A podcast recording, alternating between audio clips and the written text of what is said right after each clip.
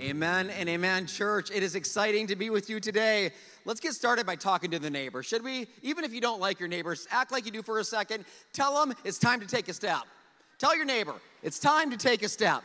God is, oh my gosh. D- did you hear they're paving the road out there? I mean, come on. That thing, God, I don't know, God, you're up to something. I just know that. I, uh, let me start with a question. Who here as a kid, you, you had a lot of, you remember going on family vacations? You had family vacations, right? Yeah, uh, okay, a quarter of you. The rest of you were neglected. I'm sorry. So, online, if you're watching, of course you're watching because you're online. So, if you had a family vacation, tell me where you went. I want to know where you went. Where was your family vacation when you were a kid? Where was yours? Was it was it Disney World? Disneyland? The Grand Canyon? Worlds of Fun? You know where the Gannons went? We, we traveled about five hours through the beautiful state of South Dakota up to north central South Dakota to the vacation spot of Watauga, South Dakota. Yeah, right. Yeah, okay, you're looking at me like you're not familiar with Watauga. You should Google it. If you did, you'd still find nothing. It's there's not much there. But my grandma and grandpa were there. And something I always remember about going there was this two things actually. One was the vacation for us never started until we actually got there. Because when we got in the vehicle, when the Gannon six kids piled in the, the, the Caprice Classic station wagon, by the way, the, the you know the station wagon with the, the third seat facing the other direction. I mean, who Chevy? Was that the brain? Who brainstormed that? One day they came and they're like, "We really got to change it up this year. What should we do?" I know. Let's put the seats in backwards. It's like what? I it was so awkward because I'd sit back there with my sister and we'd be like waving at the car behind us. Please don't rear end us because there's no seatbelts. And if there is, I don't it was just, it was so unsafe. But that was our trip. And the other thing that was unsafe about this trip that I'll never forget as a kid, now remember, I'm looking through the lens of a kid. When we traveled up to my grandma and grandpa's, we crossed the Missouri River. In the Missouri River in the summer, they're always doing construction, kind of like they did in Sioux City, you know, for 45 years. So it was like that. And I, I, just remember it was it seemed so rickety and unsafe because there's always all this construction hanging all over the place. And I remember asking my mom one time, because because I couldn't swim. Like I didn't learn to swim till I was probably 13 or 14. But that's a whole nother counseling session. Anyway, so so I couldn't swim. So I remember thinking, one of these times I know what's going to happen. The car is going to careen off the bridge and we'll, we'll plunge in the Missouri. Because why wouldn't I think that? So I asked my mom, and I look back at her answer. It was wrong on so many levels. I said, Mom, if that happens, if the car goes over the bridge, you know, the construction, and we we we careen in the the the, the station wagon goes in the Missouri River, I, I can't swim. What do I do? Now you would think mom would say, honey, that's crazy talk. That's not going to, that would never. No, you know my mom told me? She said, Sweetie, what you do is, uh, since you can't swim, just take a big deep breath when you're in the water, and your lungs will fill up with air, and you'll rise to the top. And I was like, That is, that does not help. Okay, eventually, mom, I have to exhale. I can't swim. Even if I ride, even if that worked, I'm still a dead man. It just prolongs the agony. That's what she told me. I kid you not. I'm gonna, I'm gonna ask my mom about that still. I, I can't believe she gave that advice. I, um, the point of the story is this I told you right away the vacation to my grandma and grandpa's, it didn't really happen. It didn't really begin until we arrived in Watauga. We got to the ranch, we unloaded out of the Caprice Classic Chevy station wagon, and the, the vacation began. The, we're in a series called Faith Beyond Doubt. Say faith. Faith. Last week, we looked at a story of Moses, and his big purpose in life, one of his, was to lead the Israelites out of slavery. We pick a story up today right there. The Israelites, where they're at right now, let me just tell you where they're at. They, they're out of slavery.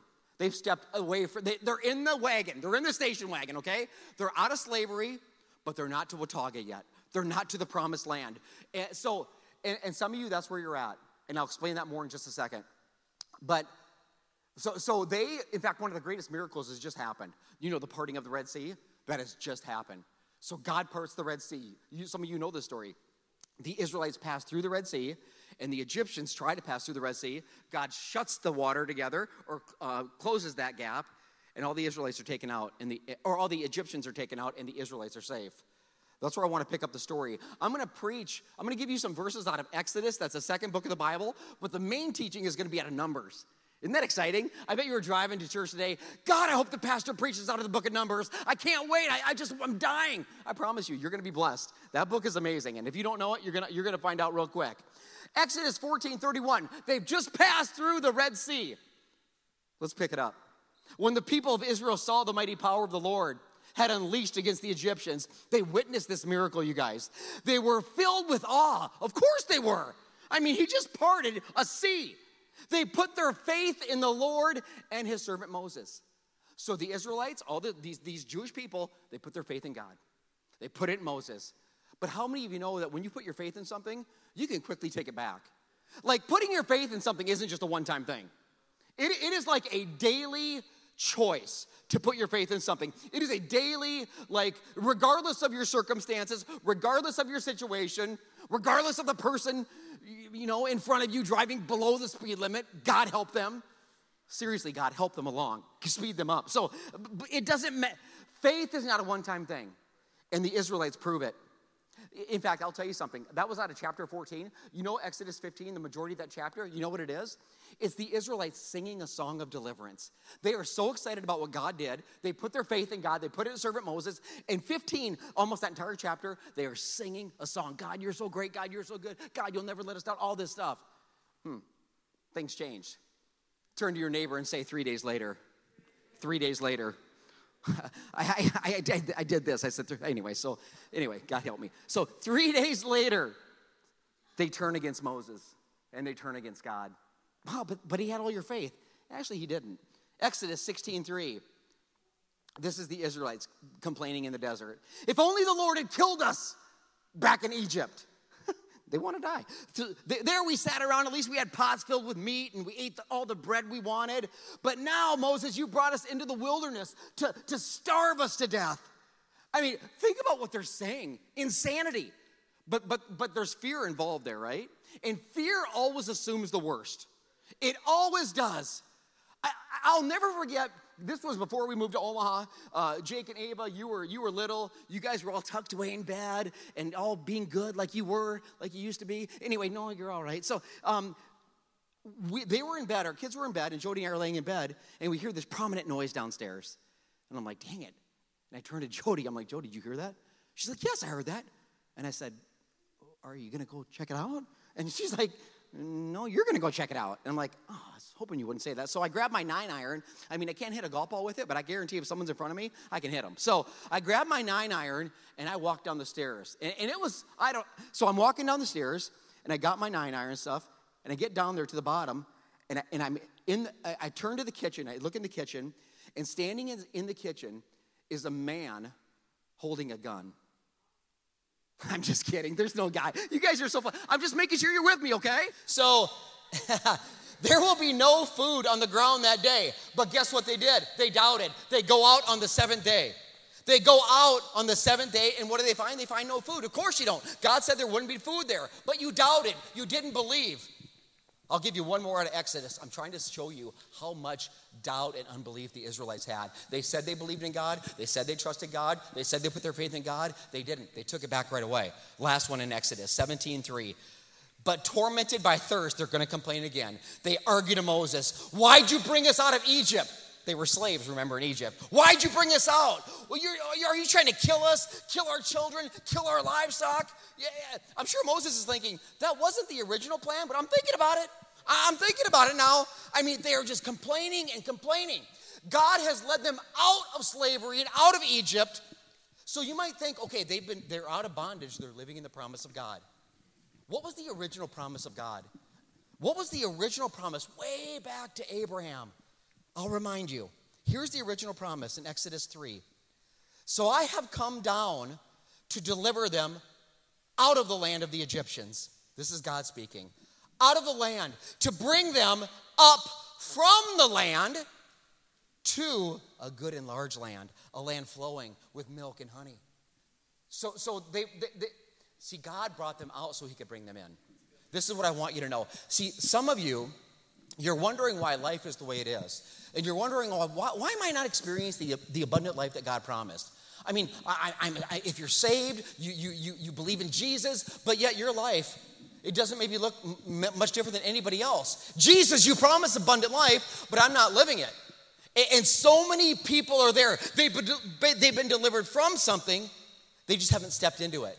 For the Israelites, I wrote it down. I said, they were brought out of the prison, they, wouldn't, they hadn't stepped into the promise.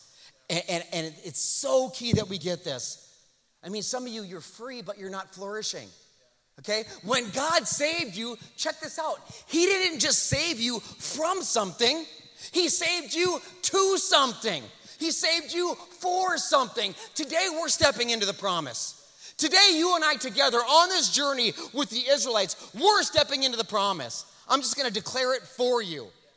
God, so let's get to the main teaching. So, Numbers is the fourth book of the Bible. So, right? So then, um, so you got Exodus was the second book, Genesis, of course, the first. The fourth book is Numbers.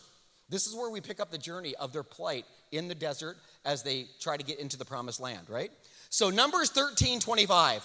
After exploring the land for 40 days, oh, let me, I gotta set this up. So here's where they're at. They're getting ready to enter the promised land. Uh, Moses sends in 12 guys to, to check out the land. Hey, go in and check it out, the promised land, the land flowing in milk and honey. Check it out, scout it out, come back and give us your report after 40 days. That's where they're at. The guys get back after their 40 day trek. They return, and, and in verse 26 it says, They return to Moses and Moses' brother Aaron and the whole community of the Israel at Kadesh in the wilderness of Paran. They reported to the whole community. Now, the whole community, this would be a huge community. They'd have to, I mean, and they didn't have one of these, so they would have to uh, kind of send it down the line. Uh, scholars believe that Moses, that the crowd that Moses brought out of Egypt was close to 2 million people.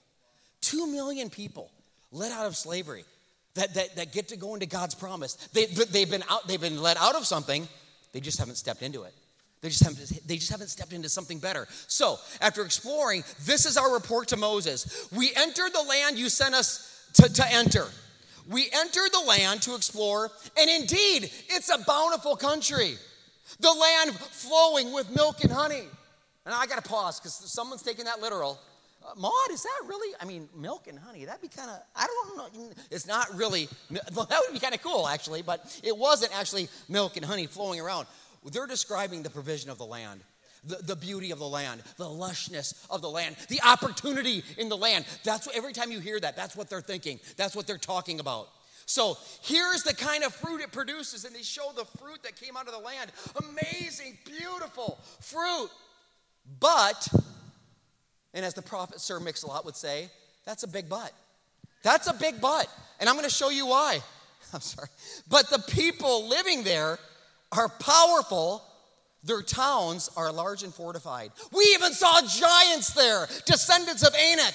And the Amalekites live in the Gab, and the Hittites, the Jebusites, and the Amorites, they live up in the hill country. And, and, down below along the Mediterranean Sea, there's the Canaanites along the Jordan Valley. We saw them all. And then Caleb, one of the 12 that went in, Caleb steps in and says this. He says, or it says he tried to quiet all the people. Shh, quiet he stood before Moses. You guys, let's go. Let's go at once to take the land. Let's do it. We can do this. We can conquer it. We can go.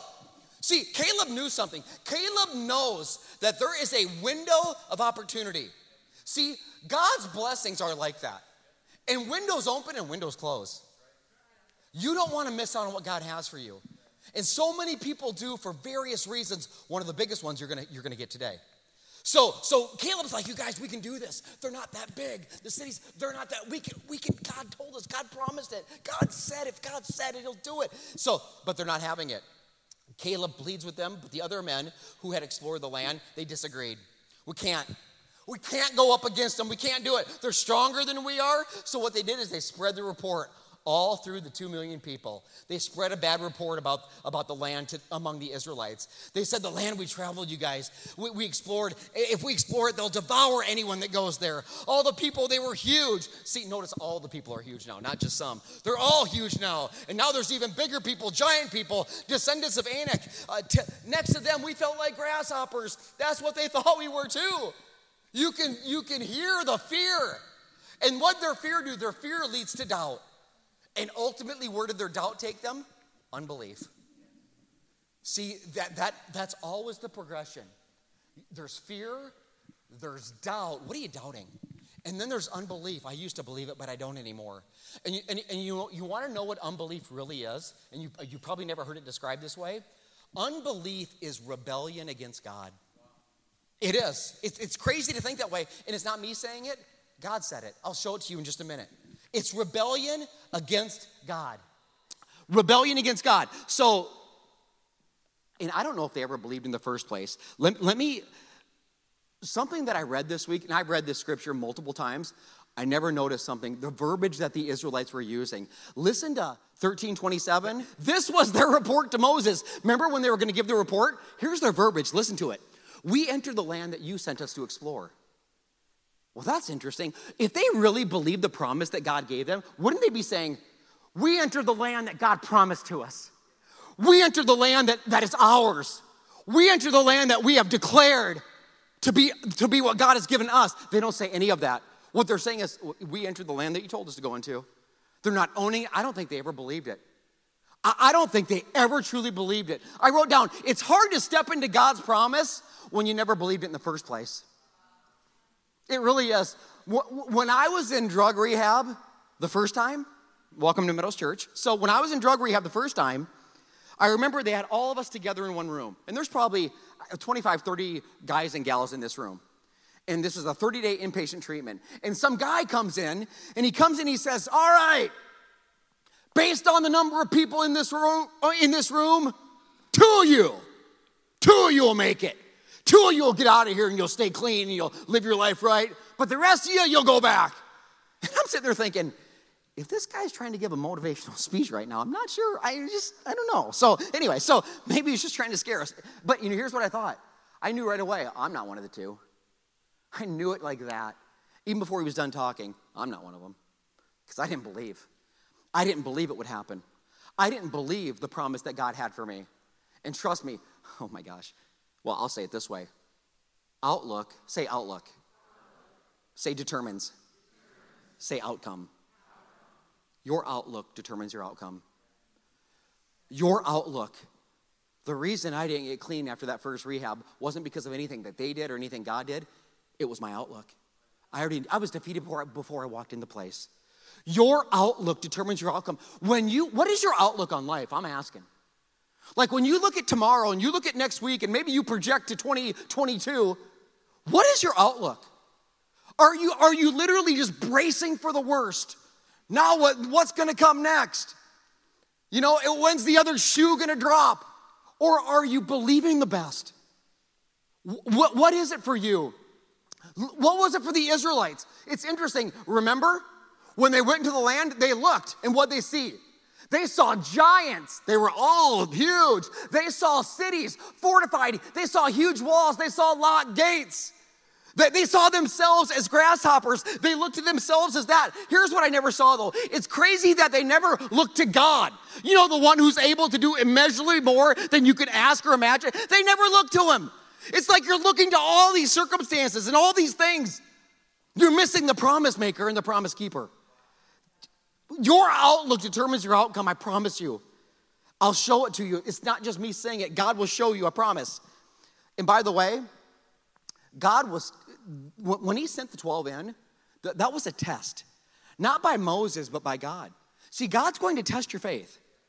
He wants you to, and now He knows where it's at. He's God. He wants you to know where you're at. God, see, God knows that a faith that is tested is faith that can be trusted. That it is. Now, at, at, at, to an unbelieving world, to an unbelieving world, it is insane to put your faith in an unseen God, isn't it? That is insanity. But understand something when you have been touched by God, when, when, God, when that unseen God has transformed your life through the power of Jesus Christ, it's un- insane not to follow him. It's insane not to believe in him. It's insane not to go all in for him. God, it, it was just insanity with the way they were thinking. Let's continue to Numbers 14. The whole, so their, their unbelief impacts so many people. Read the first verse, or, or, or I'll read it for you, but you read it along in your head. The whole community began weeping aloud. They cried all night. Their outlook had changed. We're defeated. We're not going in. See, your unbelief, your doubt, it's not just going to impact you. It is going to impact, it is going to impact your family. It is going to impact your, your, your coworkers. It will impact your friends. It will impact your children. I mean, it will even, your dog can even sense your unbelief. Your cat has no idea, but your dog, he gets it. They get it. They just know. Your unbelief is going to impact way more than you. It did for them. They got the whole community in fear and in unbelief. Their voices rose so, to a great chorus. They protested against Moses, Moses and his brother. Listen to what they say. Oh, and don't forget this statement. This is huge. If only we had died in Egypt. They're wanting death. They're, they're asking for death. If only we had died in Egypt or even here, here in the wilderness. Our wives, our little ones, they're going to be carried off. Whoa, you're, you're making some, some declarations here. Wow, your outlook does not look good. That might determine your outcome. That's what's going to happen. The, our wives and little ones, they're carried off as plunder. Wouldn't it be better for us to return to Egypt, back to slavery? Uh, then they plotted against Moses. Let, let's choose a new leader. Let's go back to slavery. Let's go back to bondage. Let's go back to addiction. Let's go back to dysfunction. Let's go back to a toxic relationship. How insane! Their outlook is so twisted and defeated. They're defeating themselves. Look at Moses and Aaron. They fall face down on the ground before the whole community. I mean, they're like two of the men who explored the land. Remember Joshua? I haven't mentioned him yet. Remember Caleb? He's already spoken to it once. Now, Joshua is also speaking into it.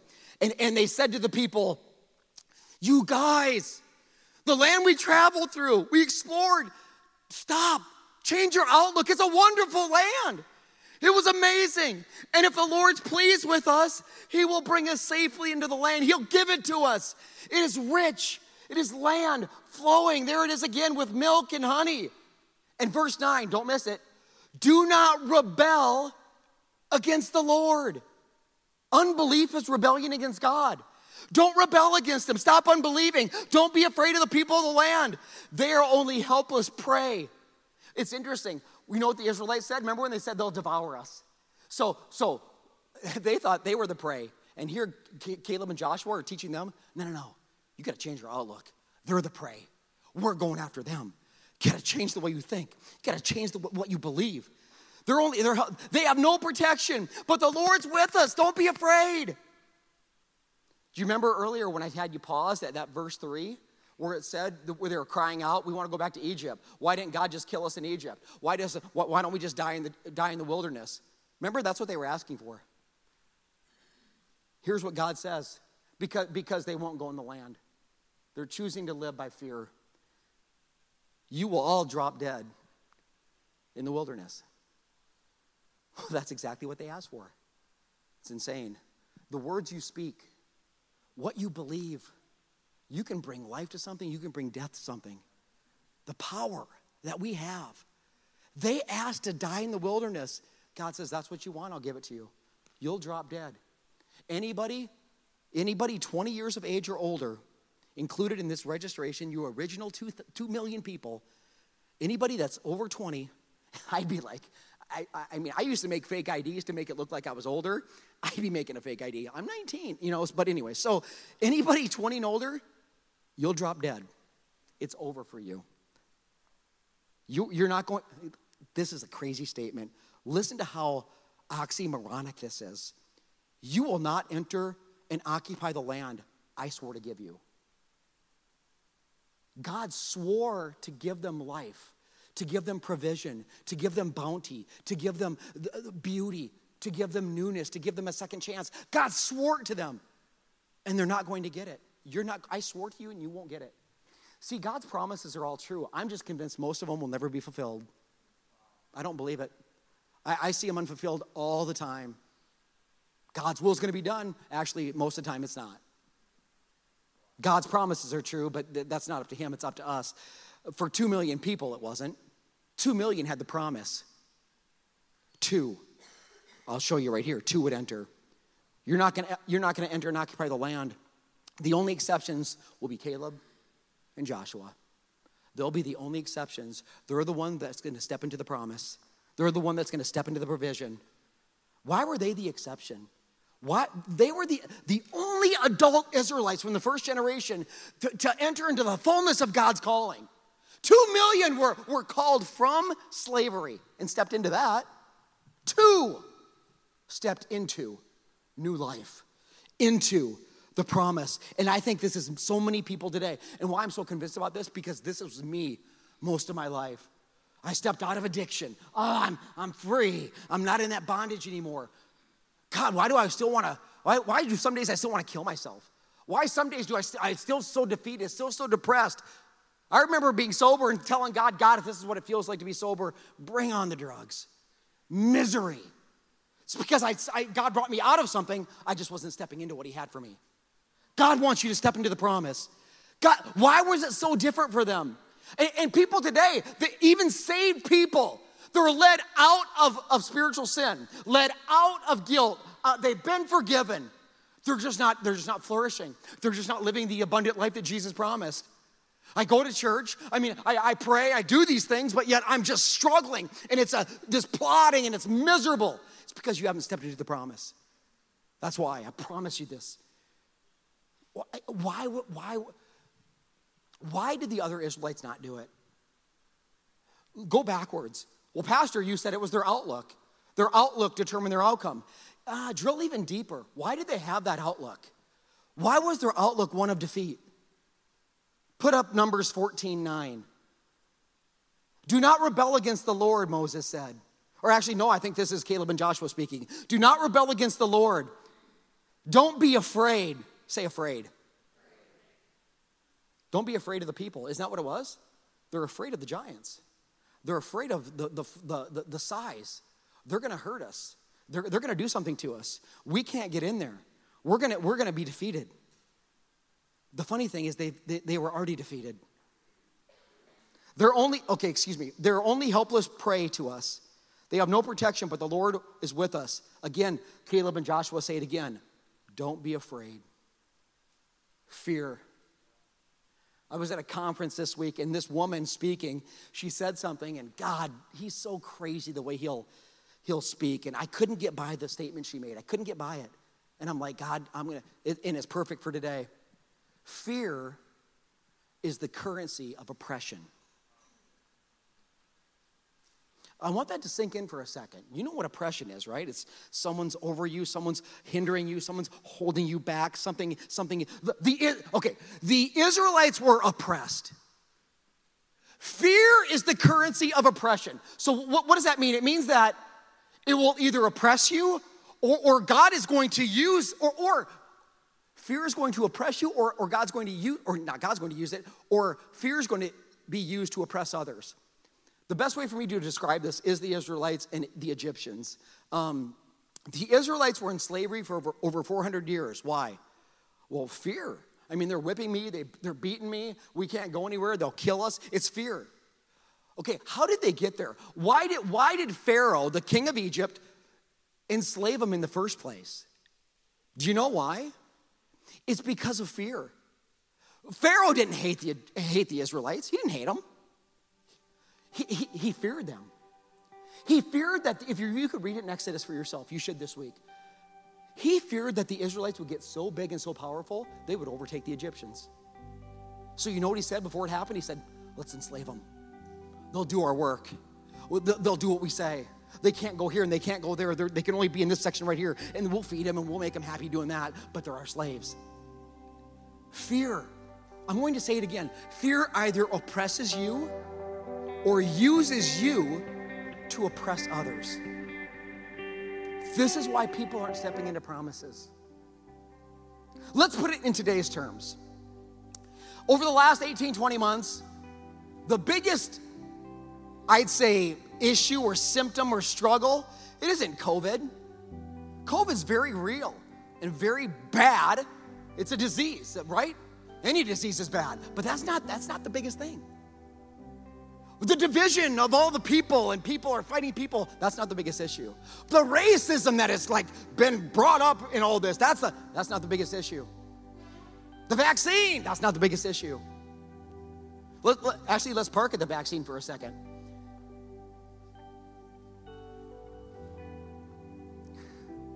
Sometimes I debate if I should say things or not, but I'm just gonna do it. So, um, the vaccine, I'm going to, don't worry. So, the vaccine, and this isn't a political stance, this is, I'll show you it's a biblical stance, but that's it's just a good example because that's kind of a hot topic right now and the mandate and all this stuff. So the vaccine, if you're if you're for the vaccine, well, you're living in fear. And if you're against the vaccine, there's also you're living in some fear. If you're honest, right? If you're for the vaccine, of course you're fearing a disease that's not good. I want to be I want to protect myself from it. I don't want to get that. I or I don't want to get ass sick or whatever. So you're fearing that. Also, also fearing, you know, uh, what, what people might think if, if that you got it, because there's always a camp that doesn't believe in it and they're not going to get it. So your fear of other people and what they might think. There's fear, fear there. If you're against it or you don't want to take it for some reason, there's fear there too. You got fear of like, I don't know what exactly. There's no long-term testing. I, you know, 20 years, am I going to grow a third arm? You know, actually, that'd be you could get a lot done, but uh, you know, you don't want that. So, um, so what are the side effects? I don't know the side effects. Um, but again, there's fear of people. What if I choose not to get it and then, you know, they, they judge me? What if all my coworkers are get, getting it, but I'm not? And they're going to single me out. Fear is the currency of oppression. It's vaccine isn't the issue. This isn't about the vaccine. I'm using that as an example. I'm talking about fear. I'm talking about fear. It, it's all over the place. You know, fear. I prayed for a guy this week. Here's what he told me eyes were welled up. And he said, I need you to pray for me. He said, I put my, I've been, been with this company for years, and I put in my two weeks. He said they're to, they're mandating the, the vaccine. And I, he didn't tell me why, but he said, I, I, I, I don't want to do that. So I laid a hand on him and I prayed over him. And I thought to myself,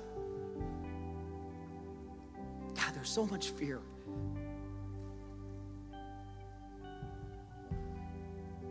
The mandate, I mean, let me bring it back to the Bible. I said I would. The greatest thing I can put in my body is the Holy Spirit. Is that fair to say? If you're a believer, you would nod your head yes to me.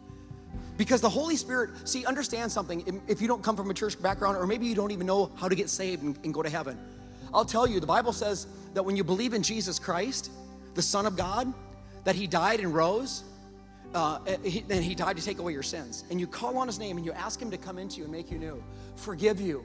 The Holy Spirit, which is Jesus in spirit form, enter into you. That happens. That literally, physically happens. Enter into you and make you new. it, it is the greatest miracle in history. By the way, you'll have that opportunity here in about seven minutes. So that's the so if anything should be forced, right? Do this. Take this. And God's gonna shove the Holy Spirit in you. I mean, you think He would. It's good. God gets to spend forever with you then. He likes that. God wants that. But God doesn't do that. Do you know why? Because love always involves a choice. It always does. And when you take away choice, God don't even do that. Now you think I'm getting all political, and I'm not, because I, I could spin it the other way. I, I could tell you that you could force somebody I could have a company and I say, you know what? You, if you take the vaccine, you can't work here. What if that was the position? What if that was it? If you, if you, what, did I say it right? If you don't take the vaccine, what am I trying? I'm trying to reverse it. Why, why, why can't I think straight? The microphone thing maybe got me off. So you get what I'm saying. Reverse the roles. So right now, many think people are saying, "Go take the vaccine, or you can't work here." What if they said, "Don't take the vaccine"? What if it was just? I'm just trying to. I'm trying to get you. I'm trying to help you understand. It's not about the vaccine. It's about choice. God gives us choice, and when you start to steal that from people, fear runs wild. Oppression runs wild. Oh, but it's healthy. Actually, it's it's tyranny, is what it is. Okay? Okay, I'm getting a little bit crazy right now. I better stop. Starting to toe the line a little bit. Yeah, it's just, it's just, I mean, I hope I'm not, my gosh, if, if that's, most of you, I think, would see that. I'm not talking vaccine. I'm not, I'm talking, God says, you get to choose, you get free will. God, if He doesn't force me to have the Holy Spirit in my body, but you could flip it to and say it the other way, just so you know that I'm not in some sort of this way, that way. My point is this Say, I have a choice. You've got a choice today. You've got a choice today. That is beautiful news. You can choose faith or you can choose fear. We're back to stepping in the promise. Caleb and Joshua, they chose faith. They would have to wait 40 years. They were penalized. The Israelites, because of the Israelites, they were penalized for every day they were, they were on their scouting mission, they were penalized one year. Scouting mission took 40 days, penalized 40 years before you'll enter. There's consequences for unbelief. There's consequences for our sin. So finally they get to the 40, they get to the 40 years. Imagine Caleb and Joshua, all their all their buddies, they've dropped dead in the wilderness, remember? And they get to the point. We have a choice. And, and, and John, the book of Joshua, it wouldn't even exist if Joshua wouldn't have made that choice with Caleb. It wouldn't, but he did. And he became the commander in chief of the Israelites after Moses died and they get to the Jordan River, this stepping point, this crossing point. Joshua 3 8. Joshua says, Give this command to the priests. They're carrying the Ark of the Covenant. It's time. Somebody say it's time. When you reach the banks of the Jordan River, take a few steps into the river. So you take a few steps into the promise. They're ready to step into the promise. They're ready to step into the provision. They're ready to step into the land that God wants them to occupy. I came to tell somebody this God didn't bring you this far to stop here. God didn't bring you this far to only come this far. It is time to take a step. You have a choice. God, you st- we stand overlooking the promised land. I believe it for our church. And I know that I, I, know this is very true about what God is doing in, in, in, me, in my heart. Since we moved to Nebraska Christian to this location, I've had it, I, I bet, and I'm not exaggerating, probably close to 10 people come up to me different times. Oh my gosh, God's up to something. Oh my gosh, God's doing something. And I know it. I don't know what. I don't know what, but I know that his plans are good. But so many people are like, we're on the, we're on like this cusp of just revival and this cusp of like, God's gonna do something big. And I believe it with all my heart. I think He already is, but He's just getting started. So, and God's been on me on this for a while. So if I'm gonna preach it, we better practice it. So, one of the steps that I'm taking, that we're taking as a church, and you can decide, and this is really, you have a choice. I'm gonna keep reminding you, you have a choice in this. But God, it's funny because God says, Monty, you've been asking for a lot of things. You, and I do. But, you know, you want this, you want that. And I'm like, God, you're a big God. You can do it. And, and it's like God is saying, if you believe what, what I'm wanting to do in Meadows Church and in your life, see, faith that is tested is faith that is trusted. He says, I want you to invest. I want, I want you to show me that you're preparing for what I'm what, what I have for you. We, we've never done this before. But on December 5th, that's like what, just a month away. On December 5th, we're going to do a faith offering. And, and you, if you're thinking about, oh, it's about money, I promise you it's not. It's about obedience and stepping into the promise that God wants. And, and, and here's the thing about this faith offering it isn't a tithe. It's, it's a tithe is 10% that you return to God. It's not even yours. You give it back to Him. This is an offering where you get to choose. You, you're supposed to pray about it. That's why I'm giving you like three or four weeks because I want you to pray. And if God says, don't give anything, I don't, I don't want you to give anything. Okay? Because because uh, offerings and tithes are way different. And this that's a whole nother thing, but I'll tell you one thing. Um, I had a guy one time, he, he wanted to argue about because he didn't want to give any money or whatever. And I said, you don't, you, don't, you don't have to do anything. We're not charging. Come in, take the word of God. I'll preach God's word. But you said 10%. I said, I didn't say it, God said it. Why are you yelling at me? Yell at God. I'm just preaching the word of God, getting all upset. And he said, Well, Paul said you're supposed to give what, how do you put it? Because I got the scripture right here. He said, Paul said, decide in your heart how much to give. And I said, I said, okay, now you're talking, now you're talking theology, so I can speak into that. I said, Paul wasn't talking about a tithe. That, Paul's talking about an offering.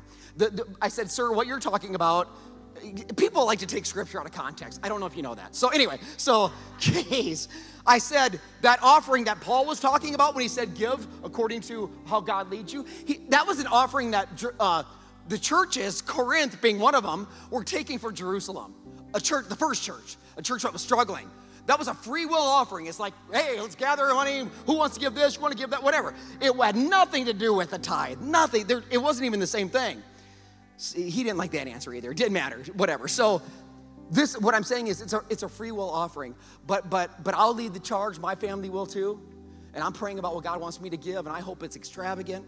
And and and I want to do that because I know that God wants to bless us in some way. And I want to show God, my man, we're in. And I don't know what it looks like. I can't even stand up here and tell you, well, when we get when the money comes in, it's going here. I don't know. God, God hasn't revealed that yet. I just know that something, He wants to do something big. That's all I know. And I just want to be honest with you. Let me read the full scripture in context. This is what God gave me 2 Corinthians 9, 6 through 8. Remember this a farmer who plants only a few seeds gets a small crop.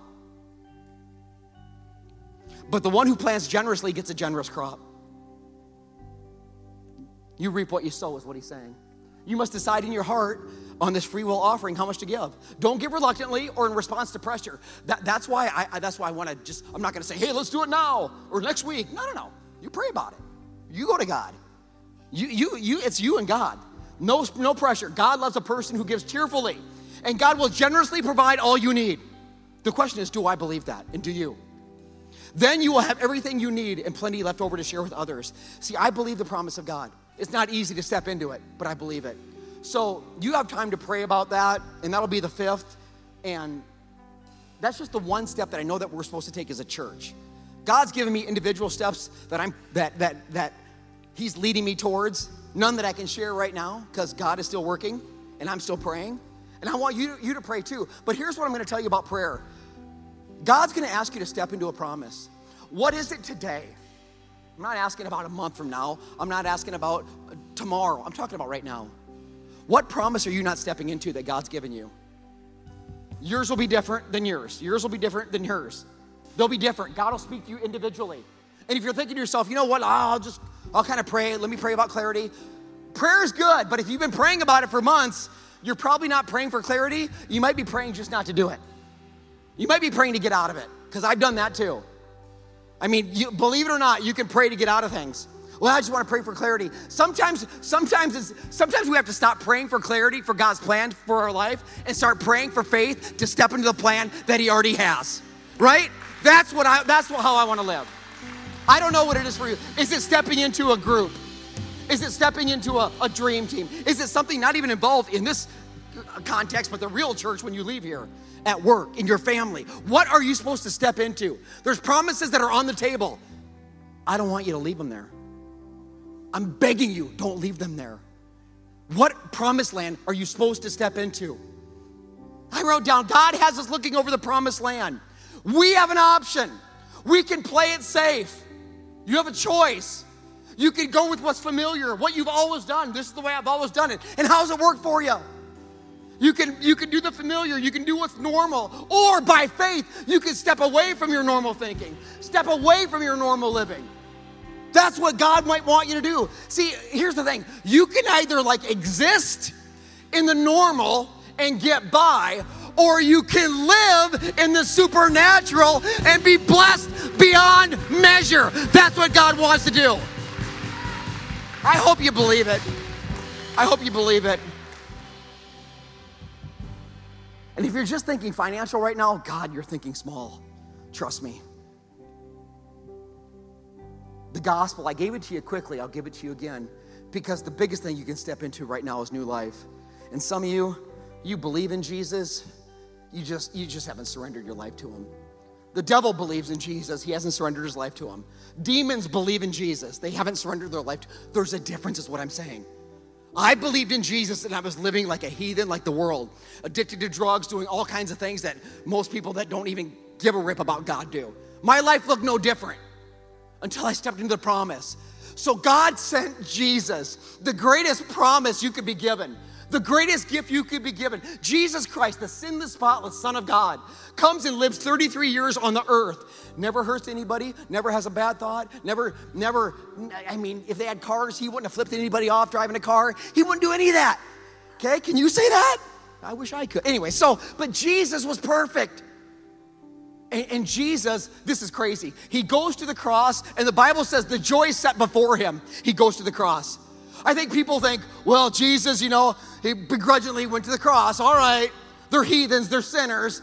I'll go get crucified for them. It wasn't Jesus. Here's what Jesus would be doing up in heaven with God God, let's go. Send me. Send me.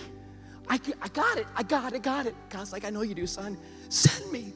They're hurting. They're struggling. They're doing things to each other. They're hurting themselves. They're going to be separated from us. I'm ready. Let's go. Let's go. And God's like, go. And Jesus goes and he rushes in. He's so in love with you. He rushes in. Give me the cross. Give it to me. It was, the, it was the most horrid thing you could ever imagine. We can't imagine it. But Jesus did it. And he dies on a cross for you and for me. Will you step into the promise? The death wasn't the end. That, that, that the real miracle happened three days later. Remember, three days later? In three days, the Israelites start complaining. They start complaining, we're gonna die. Three days later, Jesus says, I want you to live. I want you to live. So, three days later, they put him in the tomb, and three days later, they go and check out the tomb. Guess what? The tomb is empty. Why? Because Jesus Christ, that sinless, spotless Son of God, was alive, and He's alive today. He's alive now. You can have His power, it can be in you. The Holy Spirit can be in you. The Bible says you call on the name of the Lord Jesus Christ. You ask Him to come into your life and, and make you new, He'll do it. I'm gonna pray for you. There's the online, type I choose Jesus in the comments right now. I don't care where you are. I don't care if you're watching this five years from now. It's a word for you today. Type it right now and we'll connect with you. In the room, there's cards, they're indicators for us so we know what God's doing. Praying a prayer doesn't save you, checking a box doesn't save you. Surrender your life to Jesus, calling on his name, asking him to come into you and make you new, and starting a relationship with him, that saves you. God, I want the promises of God, and I believe that you do too. I wrote down the dream that God has placed in you is bigger than any doubt around you. You need to start believing that today. What promise will you step into? In a month, we got a faith offering. That's a piece. That's a month away. I'm talking today. Let me pray for you. Father,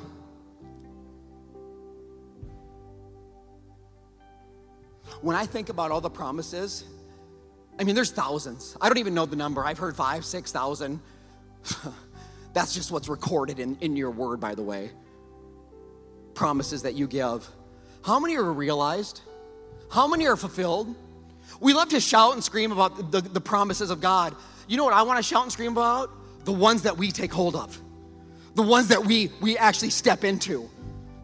Because promises are meaningless unless we believe them and act on them. I want to be a church of action. And I believe that everybody here does too. That's why they're here today. God, first and foremost, for the people that were, are like me, they're living a life that is not of you and they know it. And whether this is a first time commitment or they're getting back on track, God, I pray in the name of your son, Jesus Christ, that they surrender everything right now.